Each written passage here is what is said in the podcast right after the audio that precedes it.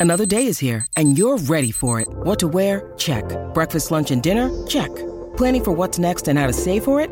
That's where Bank of America can help. For your financial to-dos, Bank of America has experts ready to help get you closer to your goals. Get started at one of our local financial centers or 24-7 in our mobile banking app. Find a location near you at bankofamerica.com slash talk to us. What would you like the power to do? Mobile banking requires downloading the app and is only available for select devices. Message and data rates may apply. Bank of America and a member FDIC.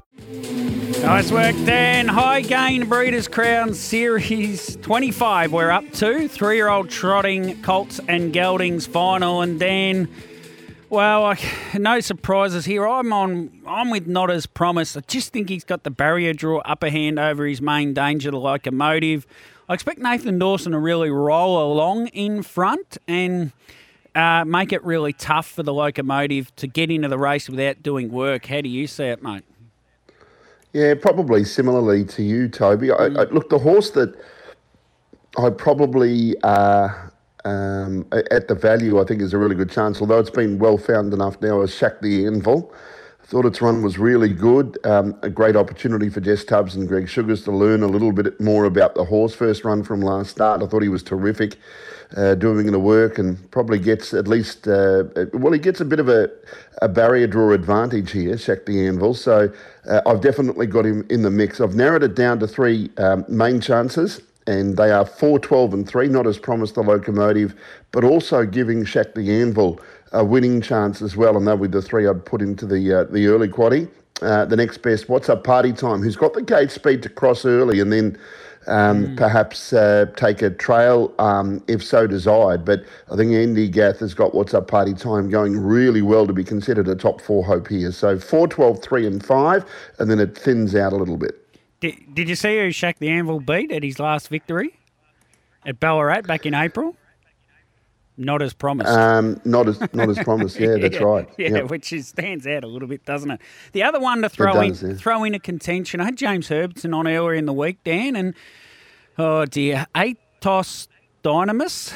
You would have put more time into getting that right, but uh, he said it carried a flat tyre in that heat and could have got a lot closer with all things being equal and uh, he he was sort of saying that he wouldn't be surprised for a top four, top five sort of performance for that horse. So if you're playing multiples, uh, it is well worth including into your multiples. And I thought Grumpy's probably another one, Dan, that um, could be worthwhile getting a mention. He goes, he's been racing really well. He's got that second row draw, but I'd expect he'll race sort of midfield, not do much, and then come with one run at the end. And I wouldn't leave him out of your top four, top five either, mate.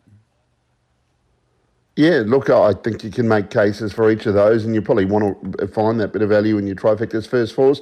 Grumpy certainly going well enough, and Etos Dynamis, as you mentioned, still lightly raced. Uh, this is only its fourth start, and really, it, all three runs have been quite good, quite yeah. uh, decent, uh, and with a good gait, um, as long as uh, he's professional enough. And when he won his, his debut at Kilmore, he, he looked at talent. Like when you can beat a, a handy enough field, even if it's in a maiden, particularly in the trotting ranks, you can get a a bit of a feel for them. And that run at Maryborough, it was a bunched finish, but it was a decent performance against horses that had won races. And yeah.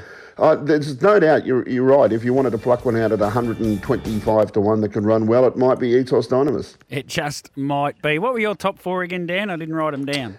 4, 12, 3 and 5. 4, 12, 3 and 5 for Dan, and I'd throw in 2 and 10 into the mix for that third and fourth position. Uh, we're up to the 11 o'clock news. We'll take the news headlines, we'll come back. We'll turn our attention to the Highland three year old trotting fillies final, which I think is a much more open race than what the market suggests. It's an intriguing clash with a lot of gate speed between a couple of key runners and some real stalkers back in the field.